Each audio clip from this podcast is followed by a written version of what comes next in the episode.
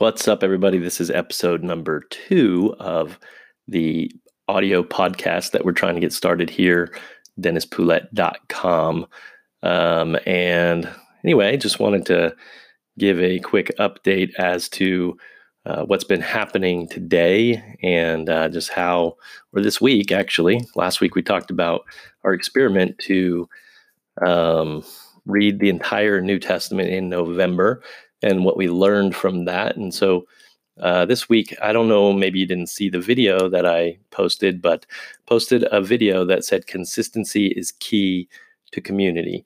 And I had been really been thinking about this whole idea of being consistent or constant uh, in the lives of other people, whether it is, uh, you know, for uh, church life or just even for family or for business. Anybody who wants to be closer to other people needs to be consistent uh, in their lives. And so, if you haven't seen that video, go check it out. It's at uh, youtube.com slash uh, drpoulette um, on the YouTube channel.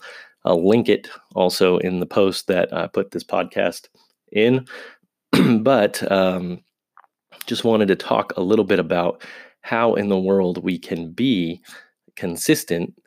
Uh, maybe that's uh, anybody that you want to be close to, anybody that you want uh, to have community with, anybody that you want to get to know better, uh, you want to improve a relationship with.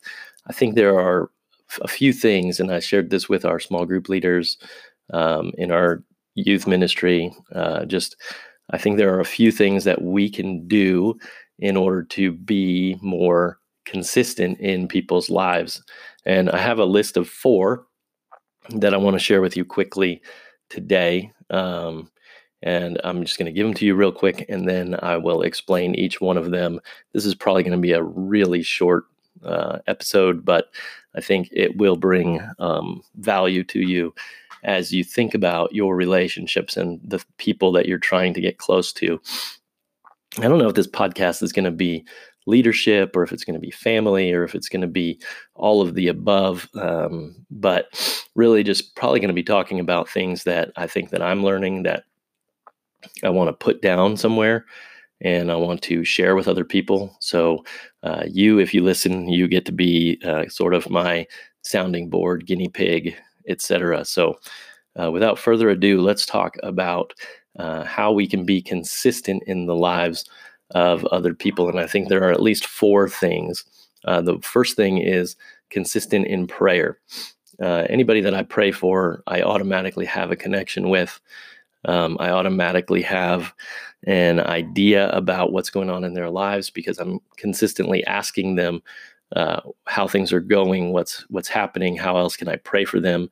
I think it bonds you in a way uh, that um, maybe you don't necessarily have that same connection with people who you aren't praying for. So, consistency in prayer, the more you're praying for somebody, the more I believe you get connected to them, even without spending time with them. Uh, the more they're on your mind, the more you're thinking about them, the more you're praying for them, for their daily lives, for their spiritual growth, for their work performance, for any of that stuff, the more you are thinking about them and praying for them, the more community and bond you're going to have with those people, whether or not uh, they know that you're praying for them or not, you're going to feel a closer bond to them. And I believe that they will also feel it and know it. Uh, for example, I have um, a lady that is a good friend of ours who uh, has supported us for a long time. When we were missionaries in Mexico, she would faithfully send uh, her financial support.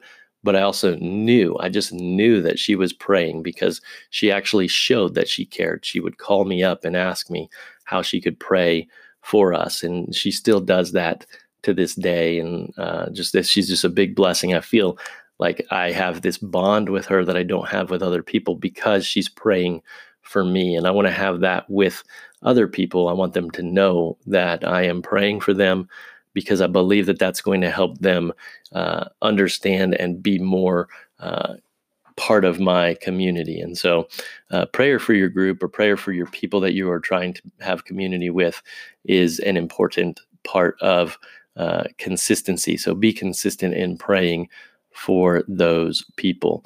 Uh, the second thing that I uh, think is consistent or is, is important for consistency and for community is attendance. I mean, obviously, you've got to have some time together, you've got to have life on life. So whenever you have, that's why you know discipleship groups or Sunday school classes or small groups are are fun and are good because no matter what you do, if you don't study the Bible together or if you don't uh, have a really powerful time the consistency of being together in a group is going to help when it comes to what you are trying to accomplish as far as community goes. And we know that community, uh, it's hard to have discipleship without community. It's actually impossible to have discipleship without community because Jesus, whenever he calls his disciples, he calls them to be a part of his community. He calls them to be part of his group of people who he is teaching and investing in.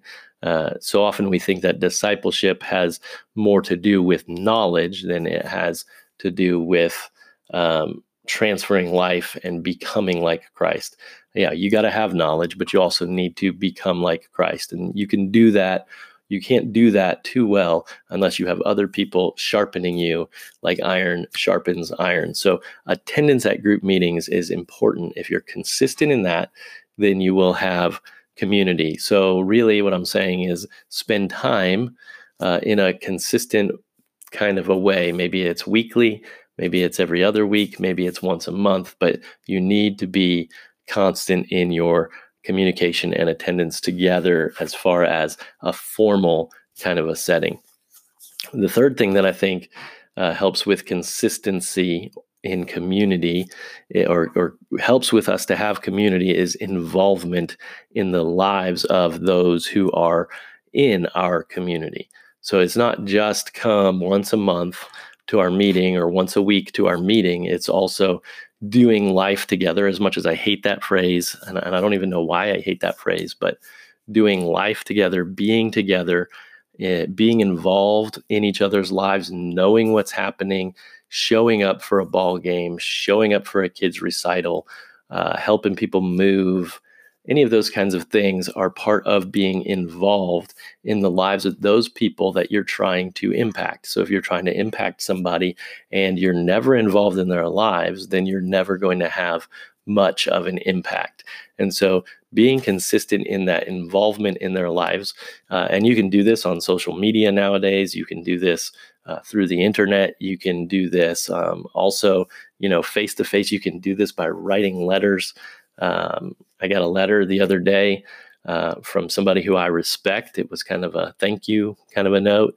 And that to me makes me feel more in community with him. And so the more you can be involved in the lives of those that you're trying to impact, the better you're going to be and the better community you're going to be in, the better community you have, the more discipleship can take place.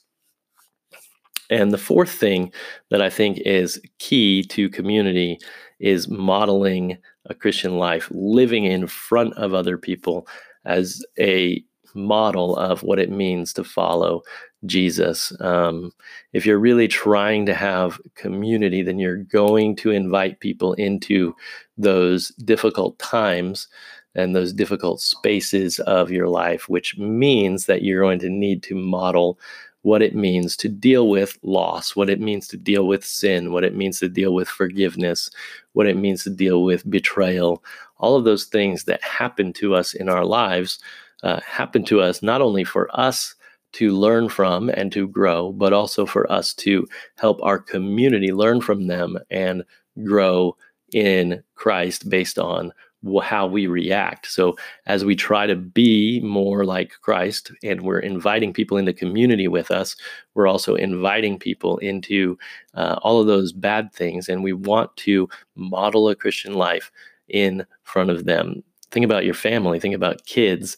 That's what we're doing. Our kids grow up and see how many times we mess up, how many times we uh, do what we're not supposed to do, but they also see the times that we ask for forgiveness. They see the times that we uh, try to make it right. They see the times that we try to do what God wants us to do. And so I think that is part of how people uh, remember us in our legacy but it's also part of building community so that they can come to us and say, Dad, how did you do that whenever so and so did this to you? How could you have the strength to respond in a specific way? And so those are the kinds of things that I think help us as we try to make uh, community, build community, build relationships with other people so that we can all flourish in what we're trying to accomplish. So we've got prayer, attendance, involvement, and modeling uh, for our group. So I'd be interested in knowing if you've seen any of these in real life, if you've ever seen this happen.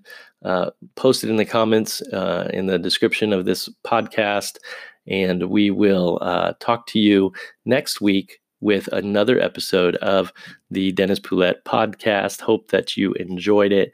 Have a great week.